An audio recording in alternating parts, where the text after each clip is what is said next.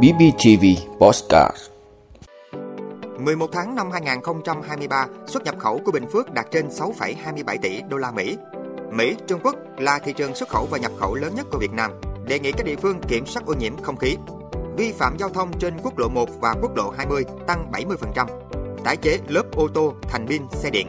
Trái đất ngày càng trở nên mặn. Đó là những thông tin sẽ có trong 5 phút tối nay, ngày 2 tháng 12 của Bosscat BBTV. Mời quý vị cùng theo dõi.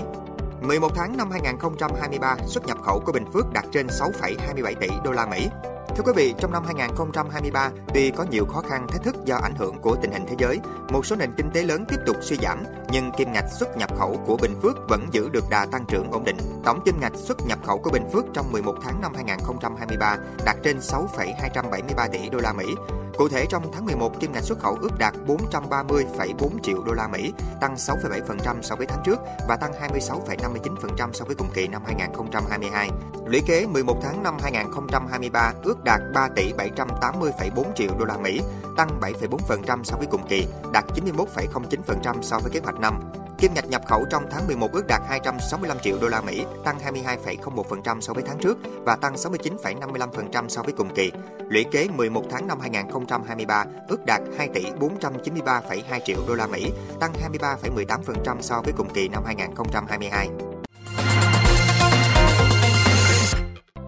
Mỹ, Trung Quốc là thị trường xuất khẩu và nhập khẩu lớn nhất của Việt Nam.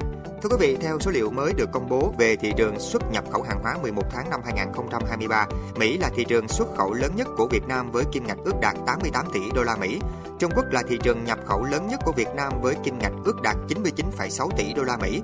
Trong 11 tháng năm 2023, xuất siêu sang Mỹ ước đạt 75,5 tỷ đô la Mỹ, giảm 14,1% so với cùng kỳ năm trước. Xuất siêu sang EU ước đạt 26,2 tỷ đô la Mỹ, giảm 11,1%. Xuất siêu sang Nhật Bản 1,5 tỷ đô la Mỹ, tăng 27,2% Ở chiều ngược lại, nhập siêu từ Trung Quốc 43,7 tỷ đô la Mỹ, giảm 23,1%, nhập siêu từ Hàn Quốc 26,3 tỷ đô la Mỹ, giảm 25,4%, nhập siêu từ ASEAN 8,1 tỷ đô la Mỹ, giảm 31,3%.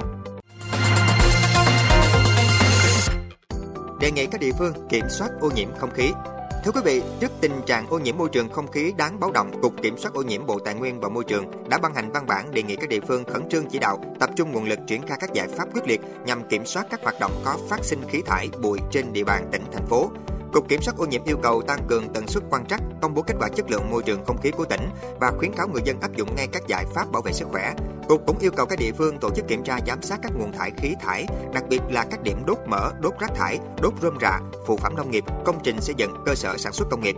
Trong đó các cơ sở sản xuất công nghiệp kiểm soát bảo đảm xử lý khí thải đạt quy chuẩn kỹ thuật về môi trường, đặc biệt là các cơ sở có phát sinh nguồn bụi, khí thải lớn. Vi phạm giao thông trên quốc lộ 1 và quốc lộ 20 tăng 70%. Thưa quý vị, trong 15 ngày, Cục Cảnh sát Giao thông trực tiếp kiểm tra có hơn 7.900 trường hợp vi phạm bị xử lý trên quốc lộ 1 và quốc lộ 20 đoạn qua thành phố Hồ Chí Minh, Lâm Đồng và Đồng Nai. Con số này tăng 70,8% so với 15 ngày liền kề trước đó.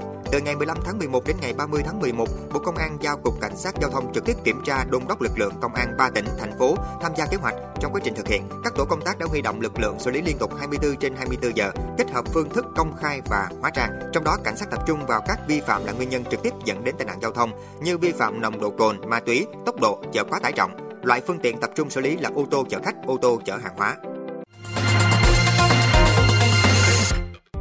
Tái chế lớp ô tô thành pin xe điện Thưa quý vị, mỗi năm trên toàn cầu có khoảng 29 triệu tấn lớp xe hết hạn sử dụng, đủ để bao phủ toàn bộ thủ đô Washington DC của Mỹ. Trước thực tế trên, một công ty công nghệ Chile đã tái chế lớp ô tô cũ thành pin xe điện, góp phần giảm phát thải và đẩy mạnh nền kinh tế tuần hoàn. Công ty T-Fi đã sử dụng công nghệ nhiệt phân để thu được carbon đen từ lớp xe cũ. Chất thải này sau đó sẽ được tinh chế thành carbon cứng graphite, một thành phần thiết yếu trong cực dương của pin lithium-ion. Theo Hội đồng Doanh nghiệp Thế giới vì sự phát triển bền vững, mặc dù tỷ lệ tái chế trên toàn thế giới đã tăng trong những năm gần đây, nhưng hàng trăm triệu lớp xe bị thải loại mỗi năm vẫn chưa được đưa vào bãi rác hoặc kho dự trữ. Công ty này cho biết nhiều nhà đầu tư tiềm năng ngỏ ý hợp tác để mở rộng quy mô sản xuất trong tương lai. Trái đất ngày càng trở nên mặn. Thưa quý vị, theo một nghiên cứu vừa được công bố do hoạt động của con người, trái đất của chúng ta ngày càng trở nên mặn hơn. Theo đó, do sự thay đổi độ mặn này, tính chất hóa học của các dòng sông đang bị thay đổi hoàn toàn, ảnh hưởng đến chất lượng nước và ảnh hưởng đến sức khỏe con người. Trong những thập kỷ gần đây, con người đã đẩy nhanh chu trình mặn hóa tự nhiên một cách ồ ạt thông qua việc khai thác và phát triển đất đai, khai thác muối và đưa nó lên bề mặt trái đất nhanh hơn các quá trình tự nhiên. Nồng độ của các ion muối đã tăng lên đáng kể ở sông suối trong 50 năm qua, trong khi hiện tượng nhiễm mặn do con người gây ra đã ảnh hưởng đến khoảng 1 tỷ hecta đất trên khắp thế giới. Vị đã luôn ủng hộ các chương trình của Đài Phát thanh truyền hình và báo Bình Phước. Nếu có nhu cầu đăng thông tin quảng cáo ra vặt, quý khách hàng vui lòng liên hệ phòng dịch vụ quảng cáo phát hành số điện thoại 02713 887065. BBTV, vì bạn, mỗi ngày.